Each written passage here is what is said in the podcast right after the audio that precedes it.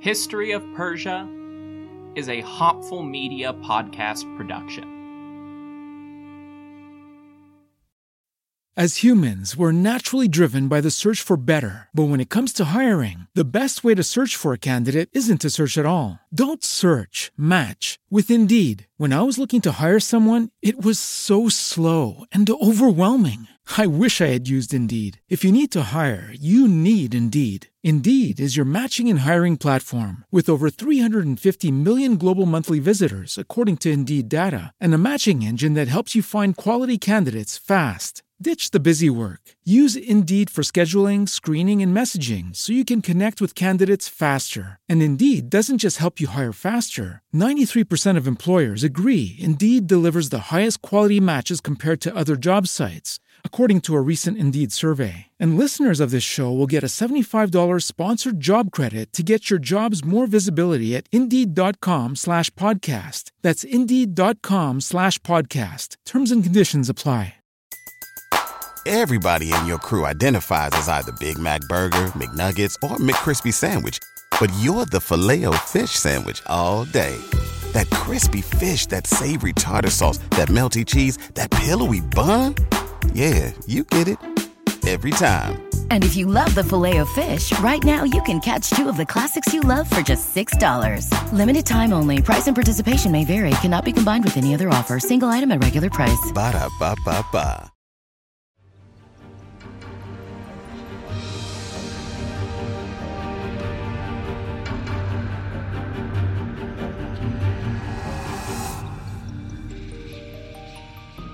Hello, everyone. Welcome to the History of Persia 2022 Holiday Special. Jashne Meragan Mubarak. Now, we're on year four of this, and I've got no clue how you'd make it this deep into the podcast feed without knowing.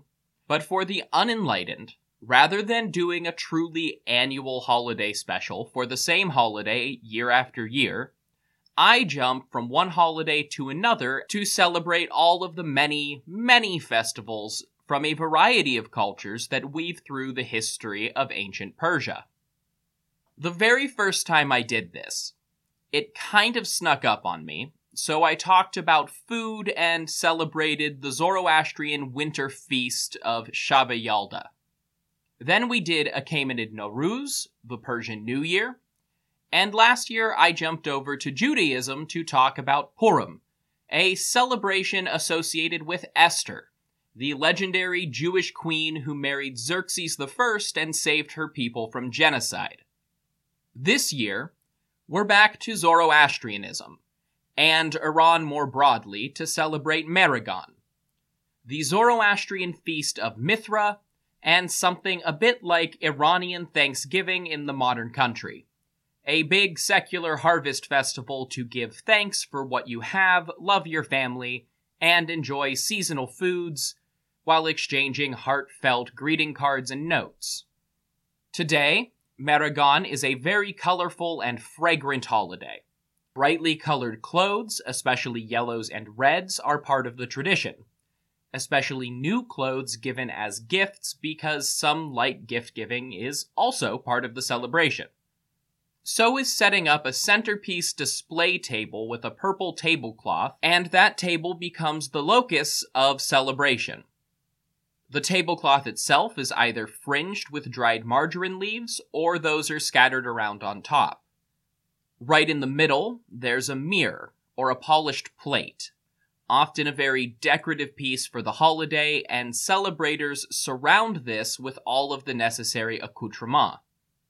The necessities include a dish of kohl, that classic thick dark eyeliner that people mostly associate with ancient Egypt and American football these days.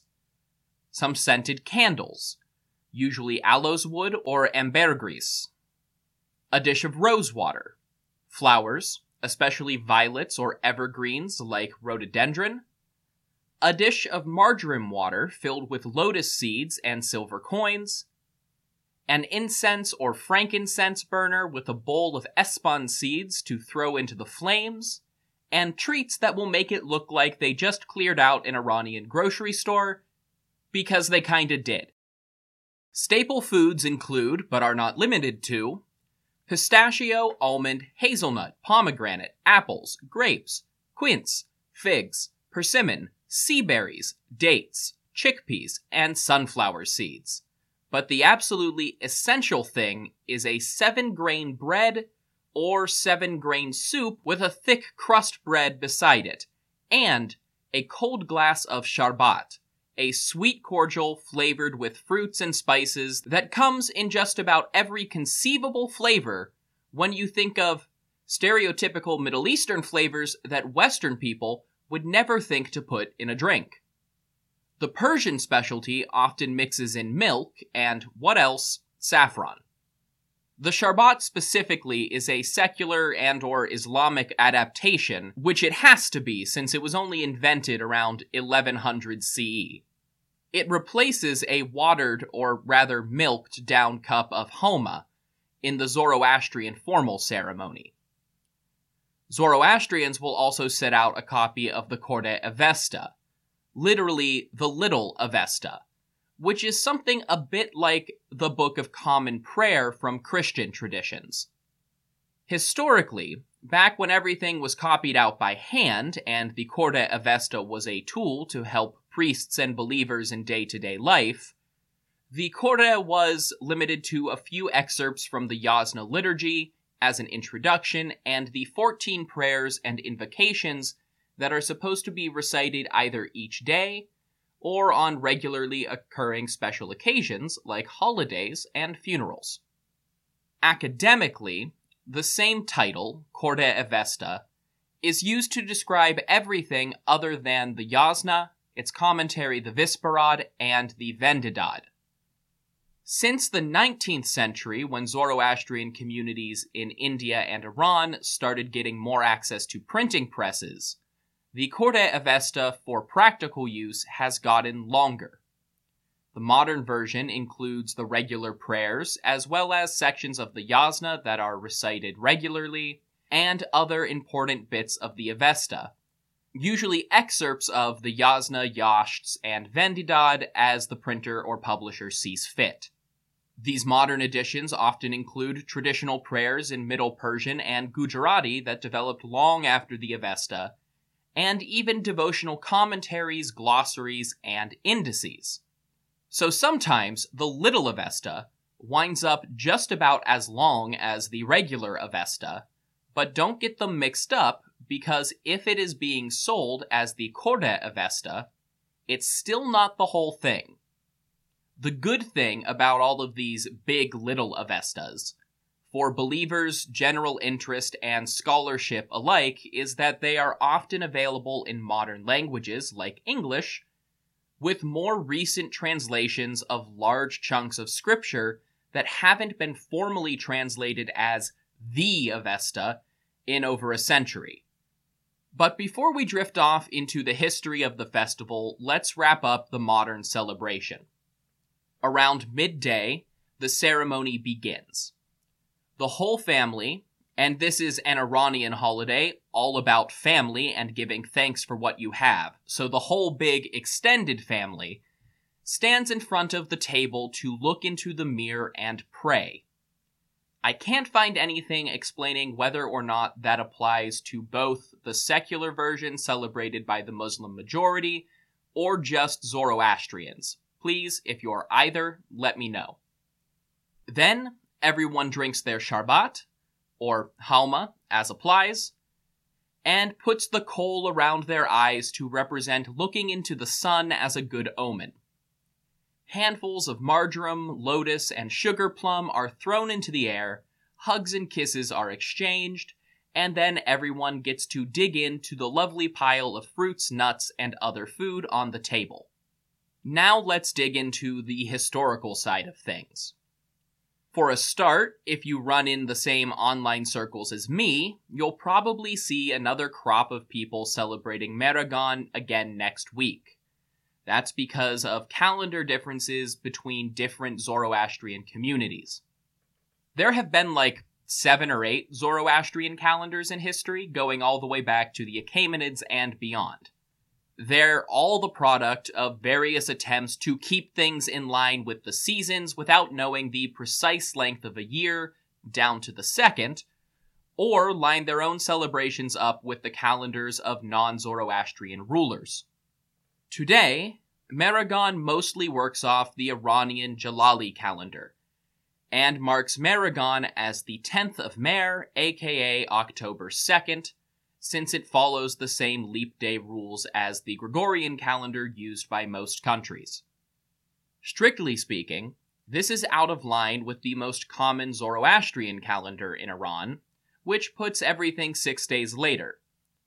And different groups celebrate according to both versions. Then the Parsi community in India has three additional calendars that different mobeds prefer, and you get the idea. The important thing is that it comes 195 days after Nowruz.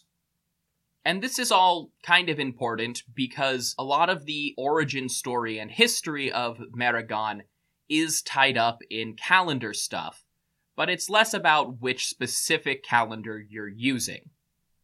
Let's start with what exactly Jashne Maragon is. The name, like most Zoroastrian technical terminology, is Middle Persian. Jashan, meaning feast, a, of, Mehragan, Mehr's Day. Mehr is the Middle Persian form of Mithra, so the Feast of Mithra's Day. And why exactly is the 195th day of the year Mithra's Day? Well, regardless of which version of the Zoroastrian calendar you are using, each of the months is named for a divinity Ahura Mazda, some of the Amesha Spentas, and several Yazadas. Within those months, each of the 30 days is also named for a different divinity, repeating the same cycle of names each month with Ahura Mazda on days 1, 8, 15, and 23, and 26 other divinities taking up the rest of the days. So Mithra's Day in Mithra's month was recognized as an important holiday for that Yazada. There is one divinity's name day in each month, but only about half of them line up to have a name day in a name month. So the others are filled in by the Amesha Spentas who don't have their own day in the regular cycle. Listeners doing the math and listeners with long memories can team up here to recall that after the 360 days represented over the course of 12 months, there are five days included in the festival of Frawardagan, which I discussed more in the 2020 holiday special about Nowruz. The neat logic behind Mehragan's date is that it means we can safely date it to a point in time after Zoroastrians developed a formal calendar. That was almost certainly a 360 day lunar calendar at first, but in the Achaemenid period, a 365 day version was adapted, probably borrowing the idea from Egypt. For government purposes, the exact calendar system doesn't matter too much but if you've got religious ceremonies associated with the seasons, then a 365 day calendar is going to keep you in line with those dates much longer than the 360 day version.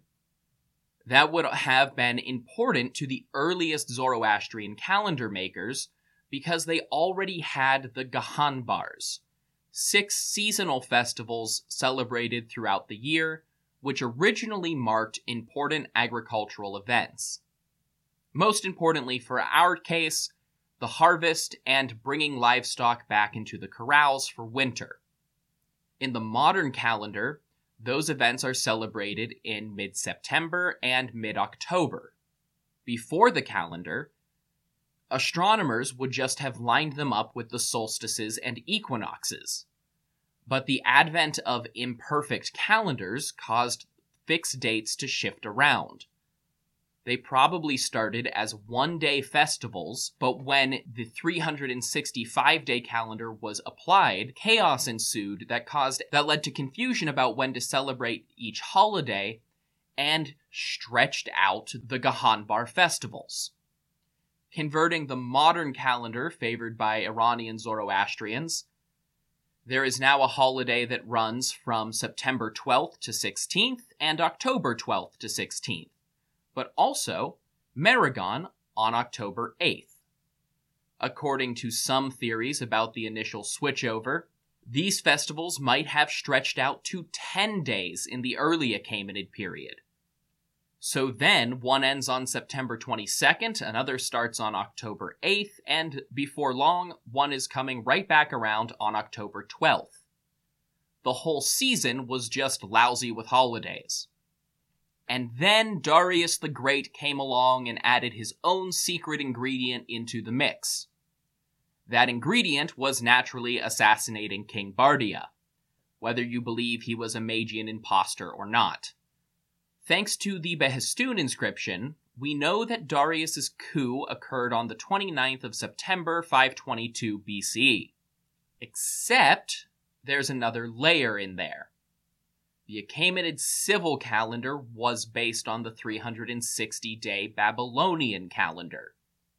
And it didn't line up directly with the 360 day Zoroastrian calendar or the later 365 day version. So September 29th just happened to be Maragon 522 BC. But already having a religious holiday wasn't enough. Darius the Great declared that the anniversary of Bardia's death would be a royal holiday, marked on the Achaemenid calendar. The Greeks called this event Magophonia, for reasons I'll get to in a second. So now you've got a civil holiday following one set of dates, and three religious holidays following a different set of dates, while also not being totally clear on what set of dates that was supposed to be. Long story short, they started to overlap and cross pollinate. The most obvious example is how Maragon became a second harvest festival just two weeks after the end of the Paiti Shahem Gahambar. Literally, the start of the proper season for bringing in the harvest. But we've also got Magophonia in here. One theory, mostly because the two names sound pretty similar, is that the Greeks just misunderstood the name Maragon. However, Mehr is the Middle Persian form. So the Old Persian name would probably have been something like Mithroka or Mithrayav in Avestan. You'll occasionally see the word Mithrakana cited as an Old Persian name, even in relatively reputable sources. But this is a misunderstanding of the etymology presented by the Victorian scholar James Darmesteter, who is actually the only English translator for most of the Avesta. He called Mithrakana the ancient form of the word, but goes on to specify that by ancient he means Parthian, not Achaemenid. In Old Persian, Mithrakana would mean the digging of Mithra, which is just silly. Magophonia in Greek is literally Magi speaking day. It refers to a practice associated with the holiday commented on by both Herodotus and Ctesias. On the anniversary of the death of Gomata, the evil magi, it was customary to heckle and insult the priesthood in public. The Greek sources also report another aspect of the festival's origins, saying that the public spontaneously murdered all of the magi in the surrounding towns when Darius killed Gomata. There's a couple reasons to doubt this. One is that they attribute it to Darius killing a magi, which most historians doubt actually happened. The other is that the other magi just wouldn't have been associated with Gomata, nor would the peasants have known that Gomata was a magos, according to Darius's story. It was supposed to be this big secret. However, it at least presents an alternate etymology from maguzati, which would mean killing of magi, and is at least closer to what the Greeks were talking about.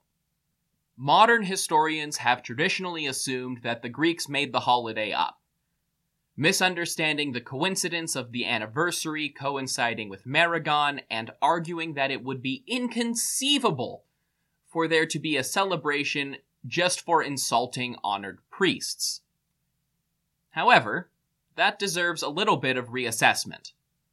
The ancient world is rife with holidays that were celebrated with role reversals, breaking convention, and dishonoring the honorable. Ctesias, who again lived in the royal court for 17 years, says that the holiday was still celebrated in his own time, which lends some credence to the idea that the Magi were indeed insulted as part of the festivities. A sliver of that tradition may actually have been remembered in Maragon forever after. The Vajakard-e is a Middle Persian text from the 13th century, preserved by the Parsi community in Mumbai. It references how Maragon began as a celebration following the legendary hero king Faradun's defeat of the evil Zahak a sorcerer influenced by Angra Mainyu to usurp the throne of Iran from its rightful rulers. Faradun, a descendant of the True Dynasty, was assisted by a non royal warrior in killing Zahak and reclaiming the throne. They attributed their victory to Mithra and established this new holiday. You may remember that story from episode 77, the Yashts, where I describe the Avestan original, in which Faradun is simply a mortal hero, and Zahak was a dragon. But the story evolved over time. A few scholars have tried to connect this tale to Cyrus the Great overthrowing Astyages, but really, come on. A hero of the true royal blood and his friend overthrow an evil magician ruling Iran on behalf of the Great Lie. That's like a one to one parallel with the Behistun inscription. Ctesias says that the Magophonia was the only day of the year where the King of Kings was allowed to be publicly inebriated. That is almost certainly a misunderstanding of something that happened with Achaemenid Maragon. Under normal circumstances, the Greek physician would not have been invited to participate in religious ceremonies but as a major holiday, he would have seen this one. From his perspective, the Persians drank a yogurty beverage during the religious rites and then sat down to feasting as the king got ever more intoxicated. They drank very lightly alcoholic fermented yogurt all the time, stuff like modern doogh. So Ctesias probably didn't think much of this. In reality, they were drinking Homa, a moderately powerful stimulant, and washing it down with wine. So it's not that the king was drunk, but that the king was experiencing a powerfully spiritual high at the same time. What I'm saying is that Ctesias was really taken aback seeing Artaxerxes II get totally blitzed once a year. The final Achaemenid tradition associated with Magophonia and Maragon was gift giving, or rather gift exchanging.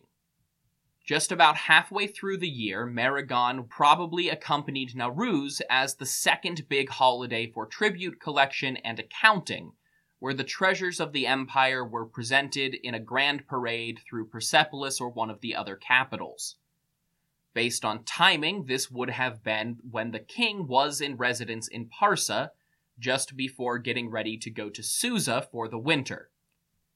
It was also one of the few occasions where anybody, rich or poor, common or noble, could enter the Apadana and approach the King of Kings himself with a small gift and ask for a royal boon. On a wider scale, this probably gave rise to the practice of including silver coins and purple fabric in popular Maragon festivities. By the Sassanid period, a few centuries later, it had probably absorbed something with the second autumnal Gahambar festival. The Ayathram Gahambar marked the proper season for bringing home the herds, indicating that winter was coming. The approach of winter also made this a good time for the great and the good to distribute winter cloaks and boots to their guards and servants. Ultimately, that distribution became tied to Maragon, and is still represented today in the practice of wearing a new outfit.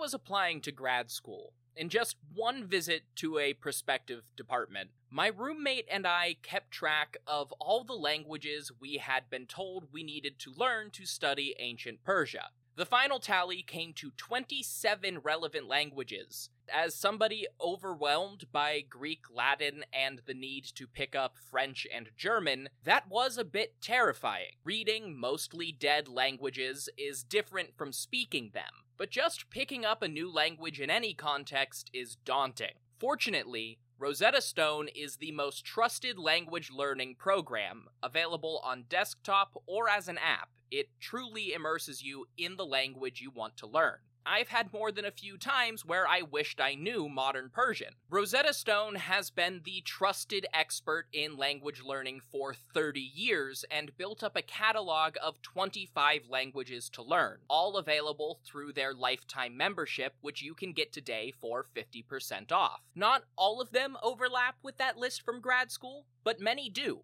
Hebrew, Persian, Latin, German, and Russian, just to name a few. Rosetta Stone has no English translations, always the part I found most frustrating, and instead focuses on long term retention through an intuitive process of working up from simple words to full sentences. Don't put off learning that language. There's no better time than right now to get started. For a very limited time, History of Persia listeners can get Rosetta Stone's lifetime membership for 50% off. Visit rosettastone.com slash today. That's 50% off, unlimited access to 25 language courses for the rest of your life. Redeem your 50% off at rosettastone.com slash today today.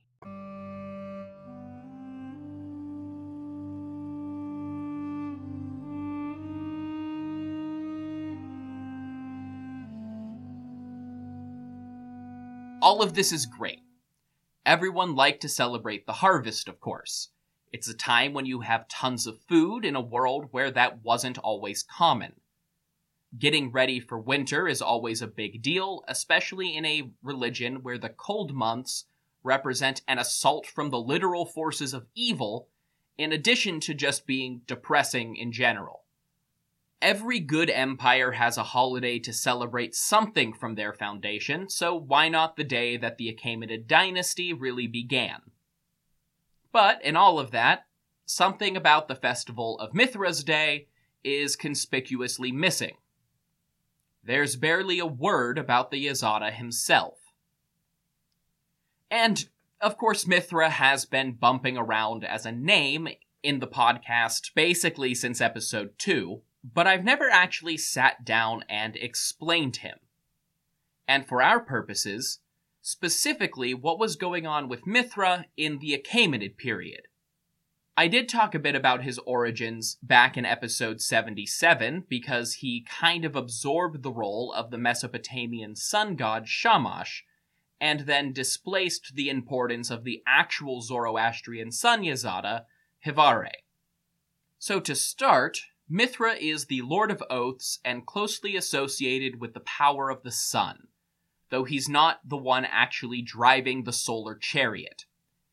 Hivare got to keep the literal day job. Mithra was important from a very early point, like pre Zoroastrian early. He is one of the few gods that was so important that he features prominently in Zoroastrianism, the Vedas, and later Hindu traditions after several other Vedic gods had been subsumed into the Hindu pantheon. Even in the Avesta, he is described as one of the oldest Yazadas in all creation, someone who even other good divinities offered prayers and sacrifices to. And he is one of the few invoked in prayer alongside Ahura Mazda himself. Mithra is even just one of two Yazadas given the title Ahura, like Ahura Mazda. He was even so important that he stuck around in Indian Buddhism and got picked up first by the Hellenistic era Greeks and then the Romans, where he was famously the center of the Mithraic mysteries as their supreme god Mithras. And if I can complain, publicly just a little bit. The amount of attention that the Roman Mithras gets is supremely irritating. It makes it very hard to research anything about Mithra in his original Iranian context, and leads to all sorts of nonsensical interpretations about Zoroastrian Mithra based on stuff the Romans came up with all on their own. I'll save that full discussion for some far off episode when we actually get to dealing with Rome in 200 years. But Jesus! Mithras is an obstacle when trying to learn about Mithra. I will say, as a bit of a teaser, with a fair amount of Zoroastrian theology and legend under my belt, some of the Roman interpretations of Iranian beliefs are very funny. Most of our information about who Mithra was and what he represents as a divinity is from the Avesta. There are scattered references throughout the Yasna, Vendidad, and calendar texts, but most are direct quotes from the Mihr Yasht, dedicated to Mithra and the longest Yasht in the surviving Avesta probably one of the longest ever composed. It's also thought to be a pre Zoroastrian hymn, originally constructed in Old Avestan and adapted to be more explicitly Zoroastrian in nature in the 9th or 10th centuries BC. There are ancient Greek sources from all of the authors we know and love they're roughly as useful as ever when it comes to Iranian religion, which is to say, extremely garbled, reliant on being able to accurately interpret which Greek god's name they translated Persian divinities into, and extraordinarily superficial. Despite his evident importance and very early appearance as a popular deity in Greek accounts of the Persian Empire, Achaemenid sources are almost completely silent on Mithra and his equally important female counterpart, Anahita, right up until the reign of Artaxerxes II. And that is why I chose to cover Mehregan this year. The only reason we can say Achaemenid sources aren't entirely silent on Mithra is because he can be inferred through a few archaeological finds. Mithra began in prehistoric Indo Iranian times as a god of contracts and oaths, the literal divine form of a sacred promise as a concept. As a simple noun, Mitra literally means oath. That remained an aspect of Mithra's divine sphere forever. Oaths are sworn in his name, and to violate an oath or contractual obligation was a sin directly against Mithra himself. Oathbreakers are characterized as people lying directly to the Yazata. As an extension of this, Mithra is characterized as he who is truth speaking, a leader in assemblies with a thousand ears well shaped, with a thousand eyes high and full of knowledge, strong, sleepless, and ever awake. Mithra surrounds the world on all sides to observe everything and everyone. You know, he sees you when you're sleeping, he knows when you're awake. He knows if you've been bad or good.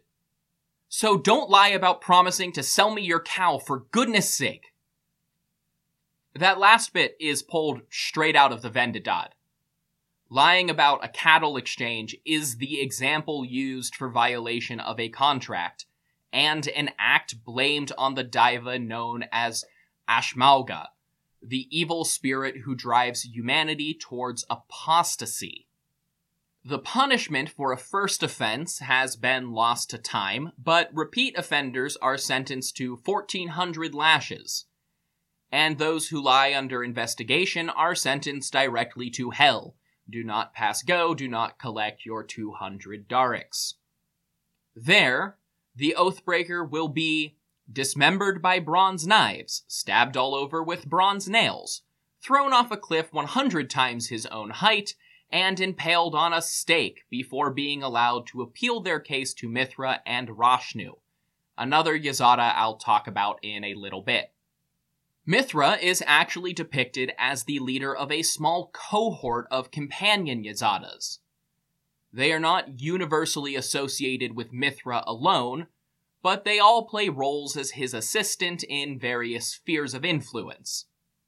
One of these is Atar, the bearer of Ahura Mazda's warmth and light represented on Earth in the form of fire.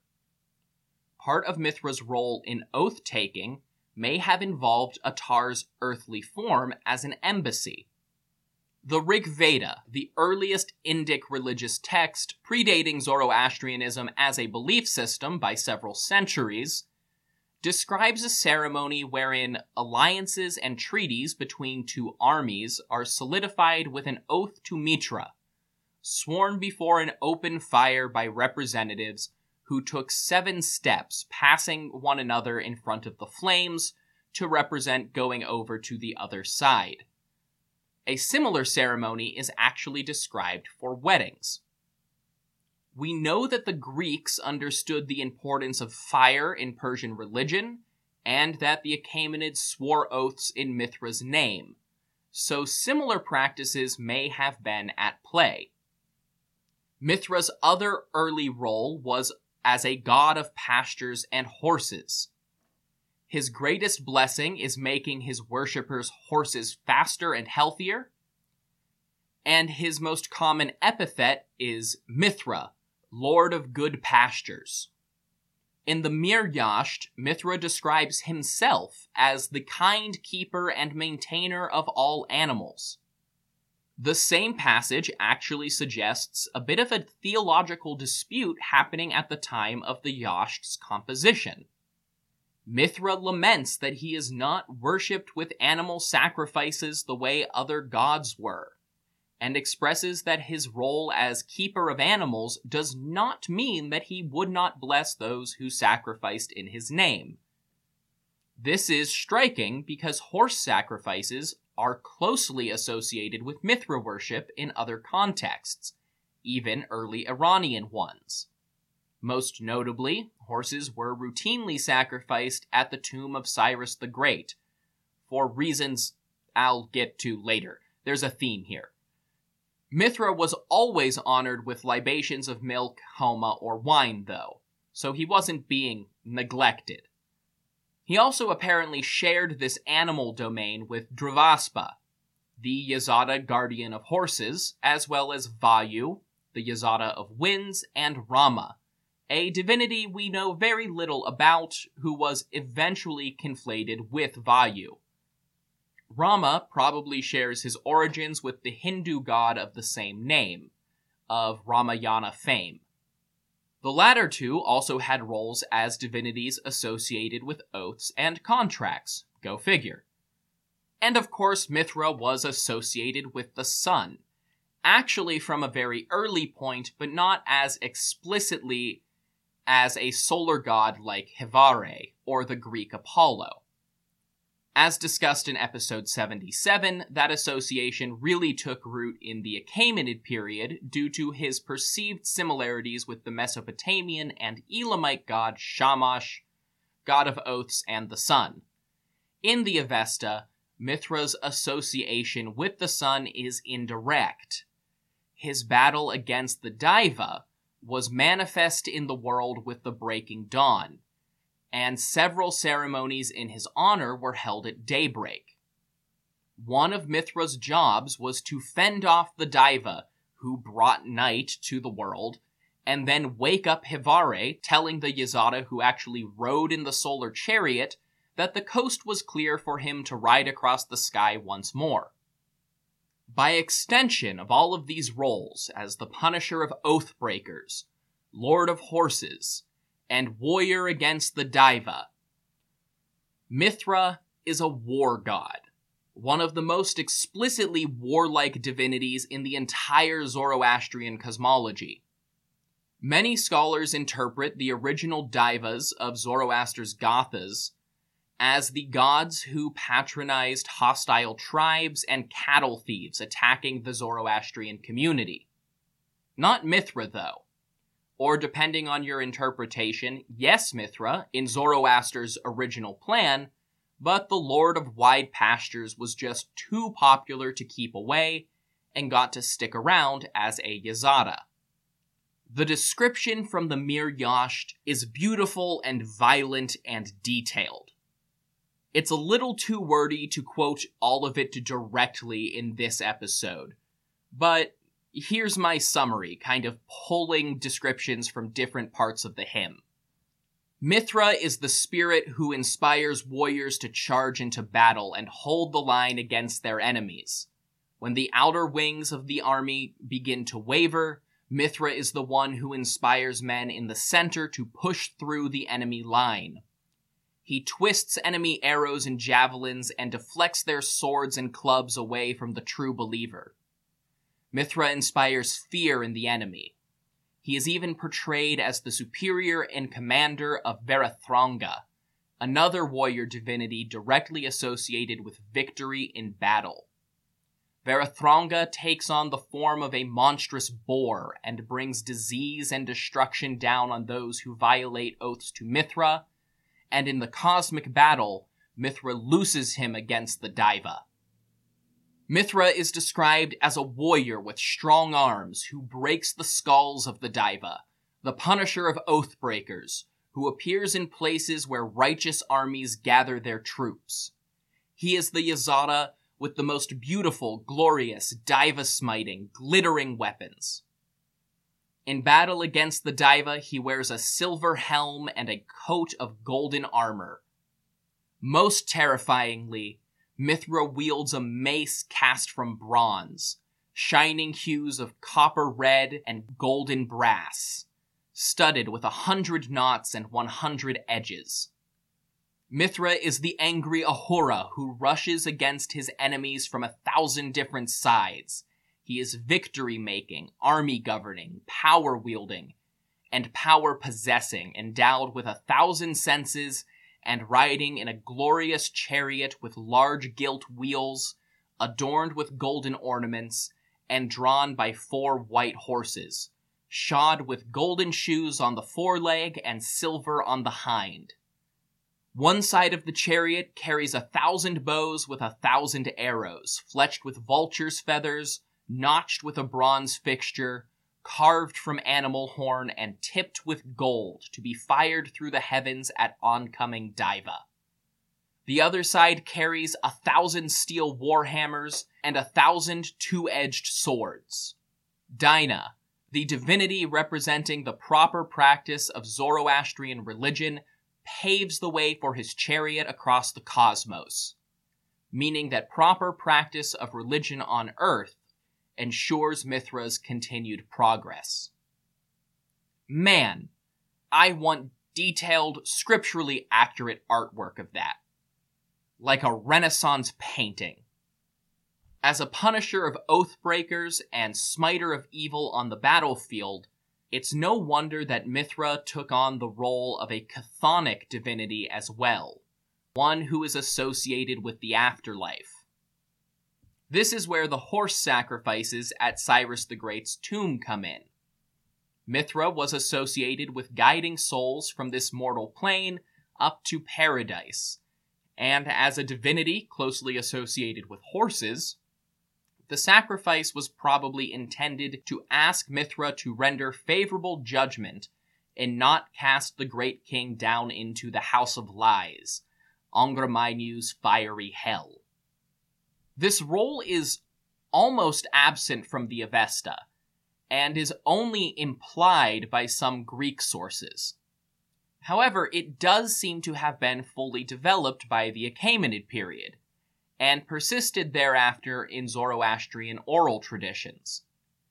It's only really fleshed out in the early medieval Zoroastrian texts from the 9th to 11th centuries, when believers and Muslim Iranians alike began to realize they needed to start writing these things down or risk losing their traditions forever, as fewer and fewer priests and poets were around to commit it to memory.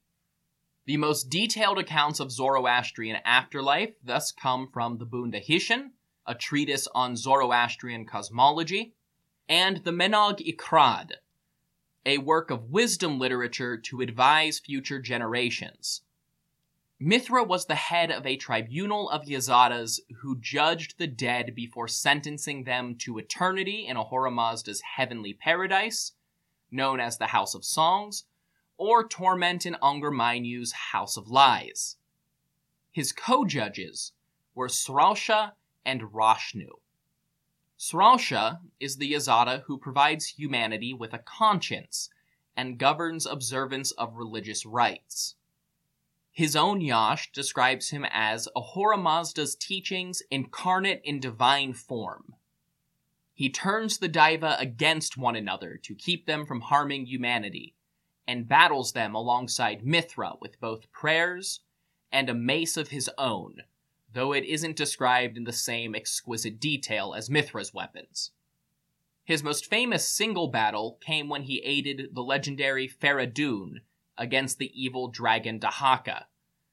But his most constant adversary is Aeshma, the Daiva of Wrath, who tries to lead men away from Asha by inducing them to wantonly slaughter cattle and commit atrocities in war. A fitting counterpart to your conscience. Like Mithra, Sraosha is a sleepless guardian against the forces of evil, but he is also a teacher and lawgiver who directs mankind in the ways of proper religion. In his yasht, he is worshipped through a sacrifice dedicated not just to Sraosha, but to a host of other Yazatas and divine figures. His sister is Ashi, the Yazata of recompense and forgiveness. Rashnu is the Yazata of justice, in his yasht, he is worshipped in a ritual where priests brandish barsam bundles toward a roaring fire, a pot of boiling milk, and a jar of oil and sap. He is the smiter of thieves and bandits who keeps track of their wicked deeds and a friend to the righteous, who is said to inhabit every part of the universe. In later literature, Rashnu is described as the pure essence of Asha, and a companion of both Mithra and Ameretat, the feminine Amesha Spenta who represents immortality, both for divine spirits and the human soul. These three, Mithra, Sraosha, and Rashnu, were enthroned at the center of the Chinvat Bridge, a great cosmic crossing that connects the gates of heaven and hell, built by Zurvan, the god of time. So, yes, the bridge from life to death is literally the passage of time. The gate to heaven was located atop the mythical Mount Harburz, identified with the Alborz Mountains in northern Iran from later literature, presumably implying its highest peak on Mount Damavand. This gate was guarded by a great hound, People interested in comparative mythology will probably notice a similarity to the three headed Cerberus from Greece, the four eyed Garm who guards Helheim in Norse myths, or the equally four eyed dogs of Yama in Hinduism. The bridge itself is described as nine lances long and nine wide, which is only about 27 meters or 80 feet but also stretching far, far to the north over the Caspian Sea and ending at the gates of hell, which lies deep beneath the earth somewhere in the frigid steppe. After a person died, their body was to be left out for three days in order to be purified by feral dogs and carrion birds. In that time, the mortal soul had to shelter in its body while it was harassed by the Daiva, but then the soul could leave its former home and travel to the Chinvat Bridge, guided by Sraosha through crowds of demons trying to lead the deceased away. Once there, Rashnu weighs the deceased soul on his golden scales. For most, the outcome will be clear, but when it is not, the Yazatas sit and deliberate on the content of that person's life on earth. A horde of Daiva stand witness to the proceedings, eagerly hoping for a new victim to celebrate. Mithra himself announces the verdict, and then Sraosha takes over again, leading the soul up to the House of Songs, encountering spirits in the form of a fattened cow, a beautiful maiden, and a comfortable breeze that represent good deeds in life along the way. Once through the gate, they are greeted by Vohumana, the Amesha Spenta representing righteous thought who delivered Zoroaster's first revelation. Alternatively, the wicked are handed over to a Daiva called Vizaresha, who beats and torments the damned on their way to the House of Lies. And while we're on the subject of the afterlife, because I just friggin' love this, the Vendidad says that dogs are not subjected to this judgment. Instead, as pure beings of Ahura Mazda's life and power on earth, they are reincarnated in concentrated form. Every thousand deceased dogs are passed through Anahita's restoring waters and turned into an otter. So each otter contains the souls of a thousand dogs, and that's why killing one will bring ruin to your whole country. Do not kill the water dog. This chthonic role relates to Mithra's association with another pre Iranian deity in the Achaemenid period. In addition to Shamash, Mithra was compared to the Elamite god Inshushinak, he was originally the patron deity of Susa, as in in Shush Inak, who was also king of the underworld. Through the Middle and Late Bronze Age, he was the king of the Elamite pantheon as a whole. But in the Iron Age, that fell to Humban, a deity who had actually held the title in very early Elamite history and reclaimed it for unclear reasons. Elamite legal records record that Inshushinak was closely associated with oaths, with slightly more tablets carrying oaths in his name than the Mesopotamian import Shamash.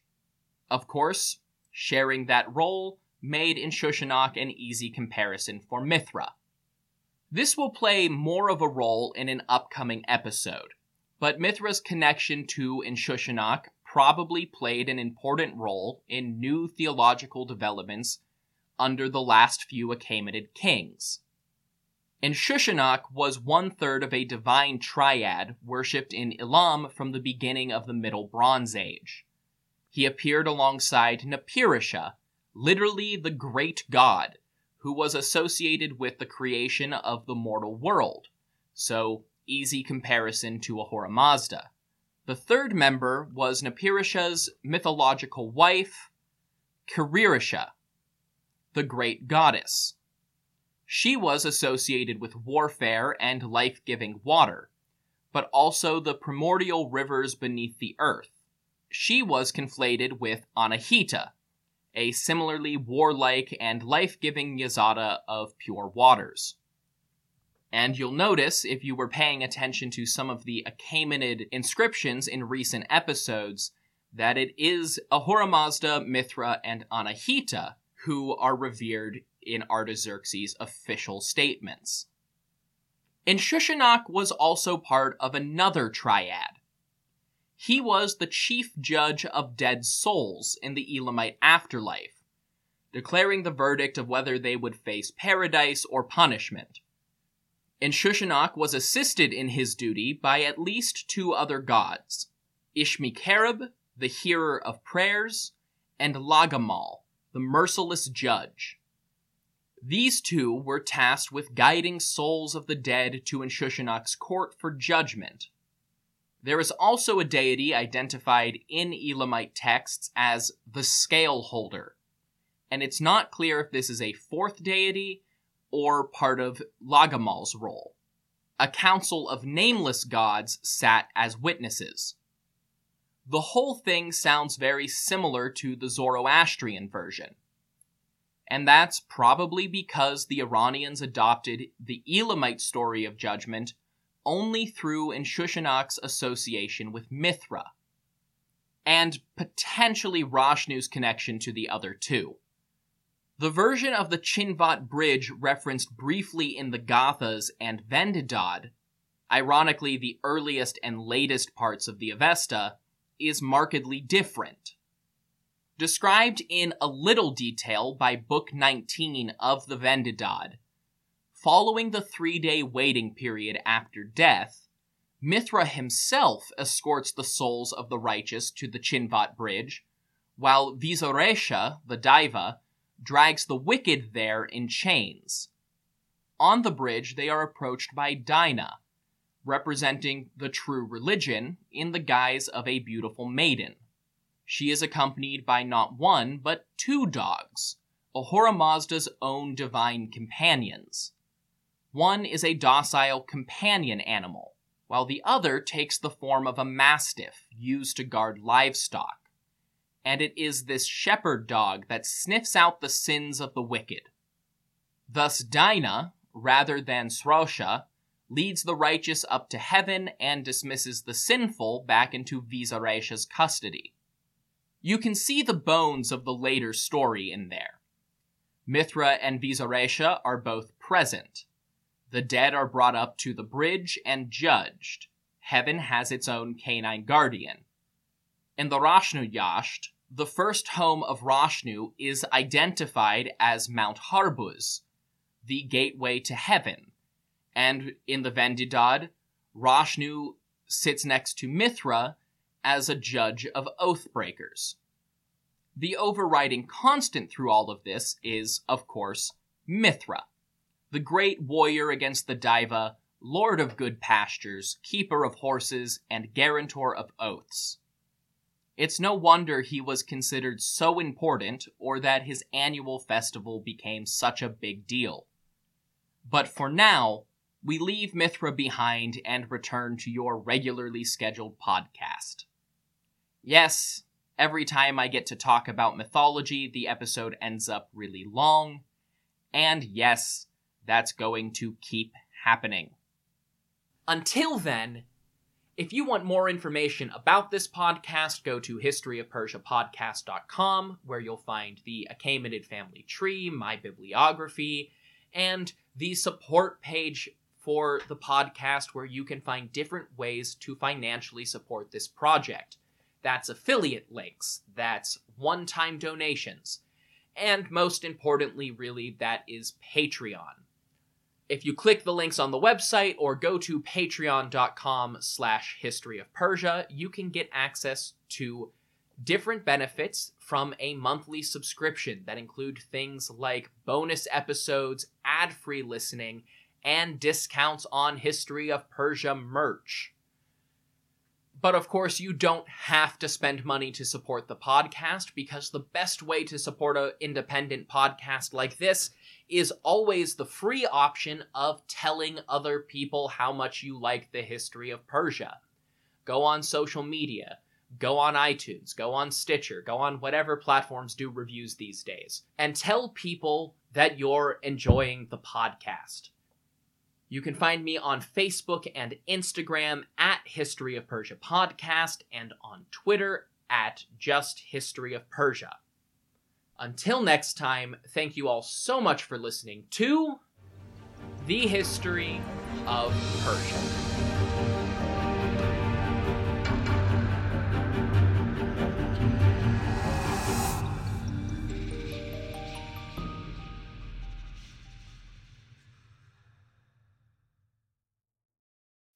As humans, we're naturally driven by the search for better. But when it comes to hiring, the best way to search for a candidate isn't to search at all. Don't search, match with Indeed. When I was looking to hire someone, it was so slow and overwhelming. I wish I had used Indeed. If you need to hire, you need Indeed. Indeed is your matching and hiring platform with over 350 million global monthly visitors, according to Indeed data, and a matching engine that helps you find quality candidates fast. Ditch the busy work. Use Indeed for scheduling, screening, and messaging so you can connect with candidates faster. And Indeed doesn't just help you hire faster. 93% of employers agree Indeed delivers the highest quality matches compared to other job sites, according to a recent Indeed survey. And listeners of this show will get a $75 sponsored job credit to get your jobs more visibility at Indeed.com slash podcast. That's Indeed.com slash podcast. Terms and conditions apply.